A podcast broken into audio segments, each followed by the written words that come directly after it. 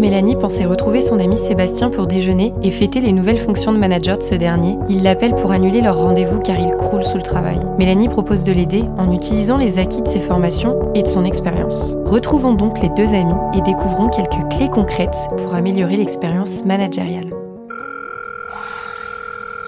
Allô Seb, Ouais. hmm, Hmm. on déjeune bien à 13h Ouais, bah tu tombes bien. J'allais t'appeler pour annuler. Ah, J'arriverai jamais à me libérer à temps. Alors là, non. Annuler ses pauses repas pour travailler plus est un très mauvais calcul et c'est prouvé. C'est vrai que tu as l'air plutôt tendu, en effet. Bon, en même temps, c'est légitime. Maintenant que tu manages une équipe de 7 personnes, tu n'es plus seulement RH, mon cher ami. Hmm. Eh oui, manager, c'est un travail à part entière. Ouais, moque-toi. Mais je te jure que parfois j'ai l'impression de cumuler deux jobs. C'est presque ça. Mais je ne vois pas ça comme une corvée, tu vois. C'est même plutôt euh, une opportunité. En t'y prenant bien, c'est-à-dire en te formant au management et en responsabilisant tes collaborateurs, tu peux créer au sein de ton équipe une dynamique et engendrer une qualité de travail qui vont te changer la vie. Tu sais quoi, Seb? On ne va pas annuler notre déjeuner. On va simplement le repousser d'un quart d'heure. D'ici là, raconte-moi un peu ce qui te pose problème. Je peux peut-être t'aider à y voir plus clair. Bon, bah déjà, je perds un temps fou avec le turnover dans l'équipe. Donc oui, si t'as une recette magique pour rendre heureux mes collaborateurs et les fidéliser, bah je suis preneur. Hmm, Tu souhaites fidéliser tes talents? Bah j'aimerais bien. Eh bien, il faut les écouter et répondre à leurs attentes. Hmm. Et depuis la pandémie, elles ont bien changé, crois-moi. De nos jours, ça passe souvent par une meilleure qualité de vie au travail. Alors pour certains, ce sera plus d'accès au télétravail, pour d'autres, un meilleur équilibre entre vie professionnelle et vie personnelle. Ah non, mais je demande qu'à bien faire. Mais c'est pas si simple. Mais j'ai trop à faire. Eh bien, je t'invite à responsabiliser tes collaborateurs et leur faire confiance. En t'assurant bien sûr que chacun peut mener ses missions dans de bonnes conditions. Donc tu dois poser un cadre de travail clair. Indiquer les objectifs de chacun, les outils mis à disposition, les règles de télétravail, etc. Mais en gros, si tu penses à bien distribuer les responsabilités et à impliquer tes collaborateurs dans les processus de décision, ça te permettra aussi de déléguer et de gagner un temps précieux.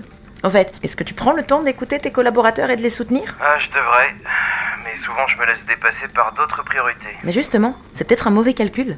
Tes collaborateurs attendent de toi que tu valorises l'effort et pas seulement la performance. Ils attendent aussi que tu leur apportes un feedback constructif. Le but est d'essayer de leur fournir un appui concret et personnalisé. De cette façon, tu les accompagnes dans leur montée en compétences et leur épanouissement professionnel. Ouais, ça me parle.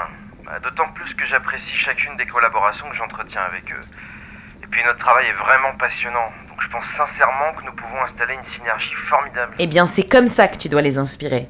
Le rôle le plus important du manager, selon moi, c'est de donner du sens au travail des équipes. Tiens, pour ça, pourquoi pas t'appuyer sur vos valeurs RSE, la responsabilité sociale des entreprises? Si vous défendez, par exemple, euh, je ne sais pas moi, l'engagement environnemental, ou la lutte contre les discriminations, ou encore euh, la réduction des inégalités hommes-femmes, eh bien, toutes ces valeurs donnent du sens. Et à toi de le faire passer. Tu verras, ça resserre les liens et ça ancre une vraie aventure collective. Tu sais, qu'en te parlant, je me demande bien dans laquelle des quatre familles de management tu te situes. J'hésite, hein Bah, Parce qu'il y a quatre familles. Oui, on parle de management participatif, directif, persuasif ou délégatif. Alors globalement, le manager participatif mise plus sur la collaboration et la prise d'initiative, quand le directif, lui, préfère organiser, orienter, diriger. Le persuasif, comme son nom l'indique, compte sur ses capacités à convaincre ses équipes. Et enfin, le délégatif capitalise lui justement sur les compétences de ses salariés et les responsabilise au maximum. Entre nous, Seb, peu importe ton style, je suis certaine que tu seras un super manager. Et comment tu sais ça, Madame Irma? Et puis déjà, qu'est-ce qu'un bon manager? Il n'y a pas qu'une seule façon de bien manager, bien sûr. D'ailleurs, selon moi, un bon manager adaptera justement son style en fonction des profils de ses collaborateurs. Mais plus globalement, un management de qualité est quand même censé inspirer et motiver les équipes à atteindre leurs objectifs avec brio. Et même leur donner envie de s'impliquer pour contribuer à l'avancée de l'entreprise. Rien que ça. Et donc pour ça, je fais appel à la bonne fée des RH ou t'as des tuyaux? Plus simple encore. Tiens, d'après l'Observatoire de l'engagement, tout repose sur cinq piliers essentiels. Le premier, fierté d'appartenance. Sans ça, comment un salarié pourrait-il vouloir s'engager? Deux, la recommandation de l'entreprise. Tu le sais, les salariés engagés parlent de leur entreprise au sein de leur réseau. Eh bien, l'air de rien, ils deviennent des ambassadeurs de celle-ci. Hmm, Troisième pilier Alors, troisième pilier, oui, la compréhension de la stratégie. Ah oui, alors ça, je remarque vraiment que c'est essentiel.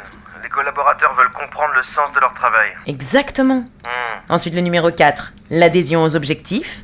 Et ça, alors attention, que ce soit sur le plan éthique, déontologique, mais aussi professionnel et humain. Bah oui. Et enfin, 5, encourager l'investissement au travail. Alors là, à toi de penser à offrir à tes salariés des opportunités d'évolution. Par exemple des formations, euh, des changements de poste ou même des augmentations. Ah mais je suis tout à fait pour. D'autant que je vois bien les efforts fournis par chacun. Mais c'est drôle, tu sais, parce que sans le savoir, tu touches là à l'un des points les plus importants d'un bon management. La reconnaissance au travail. Carrément. Selon toi, la reconnaissance est un facteur essentiel pour les équipes Plus que ça encore. Écoute ça. L'absence de reconnaissance et de solidarité des managers et des collègues et le déséquilibre entre efforts et récompenses arriveraient en top 2 et 3 des principales sources de stress au travail. Non mais est-ce que tu te rends compte? Ah bah tu vois, je n'aurais pas imaginé. Et comment tu sais ça, toi, d'ailleurs? Mais j'ai suivi une formation qui s'appelle les fondamentaux du management. Mais c'est passionnant de découvrir comment intégrer la reconnaissance au quotidien dans le travail. Parce qu'il ne s'agit pas juste de récompenses ponctuelles, non. Là, c'est une vraie vision. Et si ça peut diminuer le stress, ça augmente du coup la performance. Et donc, la rétention des collaborateurs. CQFD. Eh ben, tu m'épates. Je réalise que le management, ça s'apprend. Je pense que chaque personne promue à un poste de manager devrait systématiquement suivre une formation qui aborde les responsabilités sociales et humaines qui viennent avec ses missions. Mais tu ne crois pas si bien dire Parce que ces responsabilités, elles sont nombreuses en plus. Alors, entre la gestion des conflits d'équipe, le repérage de certains comportements déviants et tous les autres challenges du manager, ah, on a de quoi se former. Et Pour les conflits d'équipe, je te rejoins. Ça peut dégénérer, et là, ça détériore clairement la productivité. Alors même si tu as raison, sache par contre qu'on ne peut pas éviter tous les conflits d'équipe.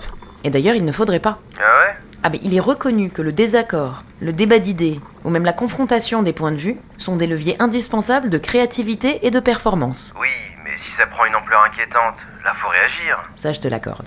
Tiens, un bon moyen pour rester neutre et objectif, c'est de prendre conseil en présentant le conflit à un père de confiance, un autre manager, ou ta hiérarchie par exemple. Ah, c'est pas bête, en effet. Et puis ça permet de prendre de la distance. Bon, par contre, tu parlais tout à l'heure de repérer les comportements déviants. À quoi tu faisais référence? Ah, eh bien, ça peut être les comportements discriminatoires, voire vexatoires, ou même abusifs au sein de l'équipe, par exemple. Et même sans en arriver là.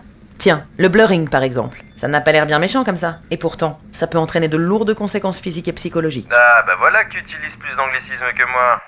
Ah Bon, le blurring, c'est bien le brouillage des frontières entre vie professionnelle et vie privée, c'est ça? Oui, c'est ça. Eh bien, en tant que manager, crois-moi, mieux vaut prévenir ces situations avant que tes équipes ne se retrouvent en situation de surcharge et de stress. Parce que ça peut mener à des burn-out. Ah, je te crois volontiers. Non, puis je te remercie pour ces conseils. Tu sais, je pense que je vais m'organiser pour suivre une formation de management.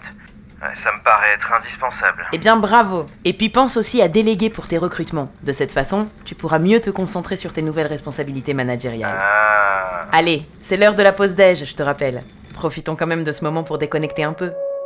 Si Seb était anxieux quant à ses nouvelles responsabilités de manager, c'est rassuré qu'il quitte Mélanie. Notre conseil, déléguez vos recrutements et la gestion de vos ressources humaines pour pouvoir vous concentrer sur cet aspect indispensable de votre métier.